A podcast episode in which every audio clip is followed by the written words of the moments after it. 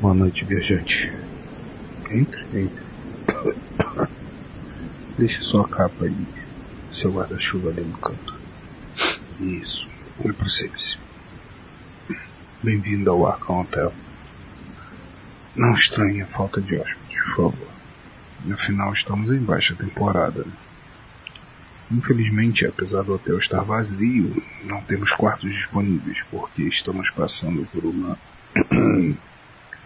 limpeza. Pode se abrigar da chuva aqui, no saguão mesmo, mas deverá partir assim que possível. Eu irei me recolher aos meus aposentos.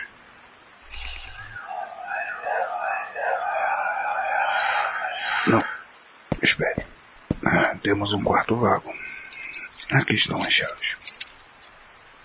Não se preocupe com o pagamento.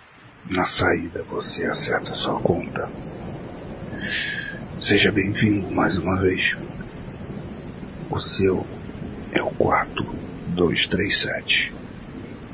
Grite se precisar.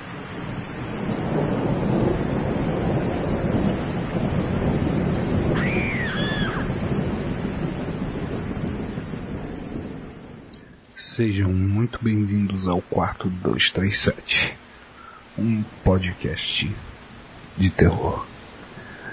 Hum, esse é só o prólogo. E a ideia desse podcast é trazer um terror um pouco mais obscuro, um pouco mais underground, sejam contos, livros, filmes ou jogos.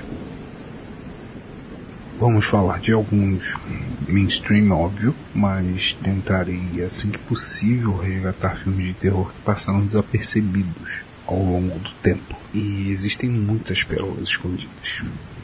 Acreditem.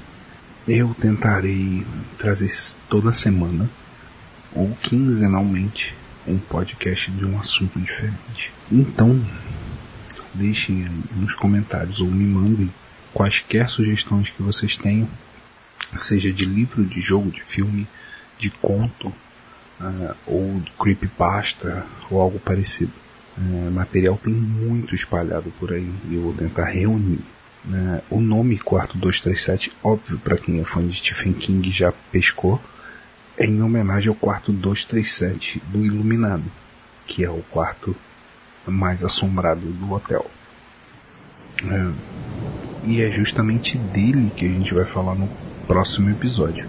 Isso é só um prólogo, é, uma exposição de ideia do que eu vou tentar fazer. E a gente vai começar, né, eu vou começar apenas lendo algumas coisas que eu achei brilhante na internet. Quando é, foi feita uma proposta para alguns autores escreverem microcontos de terror. O que são microcontos de terror?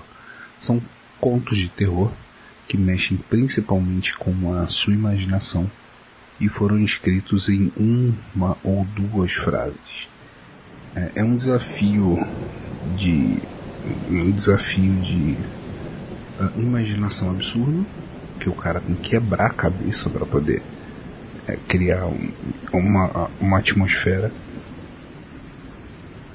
em poucas frases, em poucas linhas e eu achei maravilhoso. Então, a, esse eu achei no contehistórias.com. É uma postagem de 2016, que essa proposta é bem antiga, eu me deparei com ela há um, um ou dois anos atrás. Uh, tem contos de pessoas mais famosas. Na verdade, no começo, isso foi feito pra, por grandes autores. O próprio Stephen King escreveu alguns e tem, tem uns que são maravilhosos. Mas isso acabou se espalhando na época pela internet, pouca gente deu o devido a devida atenção a isso. E eu achei maravilhoso. Uh, então, assim, eu vou lendo. Os que tiverem autor, eu vou citar o autor. Os que não tiverem, eu só vou ler o conto. Vamos lá. Sempre que alguém da minha família morre, penduramos seu retrato em cima da lareira.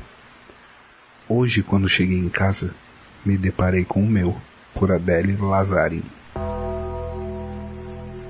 Ele passou um bom tempo acreditando que em sua casa havia monstros Quando se olhou no espelho, viu somente o monstro. Por André Diniz. Vende-se casinha de cachorro. Ideal para Rottweiler. Doa-se roupinhas de bebê. Poucas semanas de uso. Por Camila Aguirre. Depois do banho, ela viu que alguém a observava da janela do banheiro, mas lembrou que morava no décimo andar. Por César Gaglione. Era tarde da noite. Olhou em volta apreensivo para ver se via alguém mais no beco. Suspirou aliviado e se escondeu. Tirou a faca do bolso e esperou pela primeira vítima da noite. Por Diego Vieira. A água turva distorce o sol pálido e você está quase alcançando a superfície, em desespero, fugindo. E a coisa agarra seu tornozelo. O Diego Mas. Comprei um porco. Eu não como carne, mas eles comem. E agora não há evidências. Por Leonardo Santos. Gosto de nadar no mar, mas nunca me importei com o aviso de cuidado com os tubarões, até dar a primeira abraçada e não ver o meu braço. Por Michel Costa. Meninos, não mexam na comida antes de orarmos. Deem as mãos e agradeçam pelo alimento. Podem retirar a mordaça dele? A súplica realça o sabor. Rodrigo chama.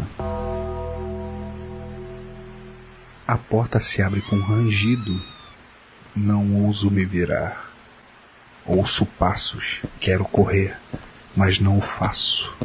Dedos frios envolvem meu pescoço. Sorrio. Ela voltou para mim. Tiara Gonçalves. Eu pensava que a morte fosse a pior coisa do mundo até chegar do outro lado. Por Vitória Castro. Jéssica colocou um rock alto para fugir da família. Pena que ela não os ouviu gritar enquanto eram retalhados por um louco. Então esse é o nosso primeiro episódio, a gente vai ficando por aqui. Mandem comentários, sugestões, o que vocês querem ouvir nesse podcast.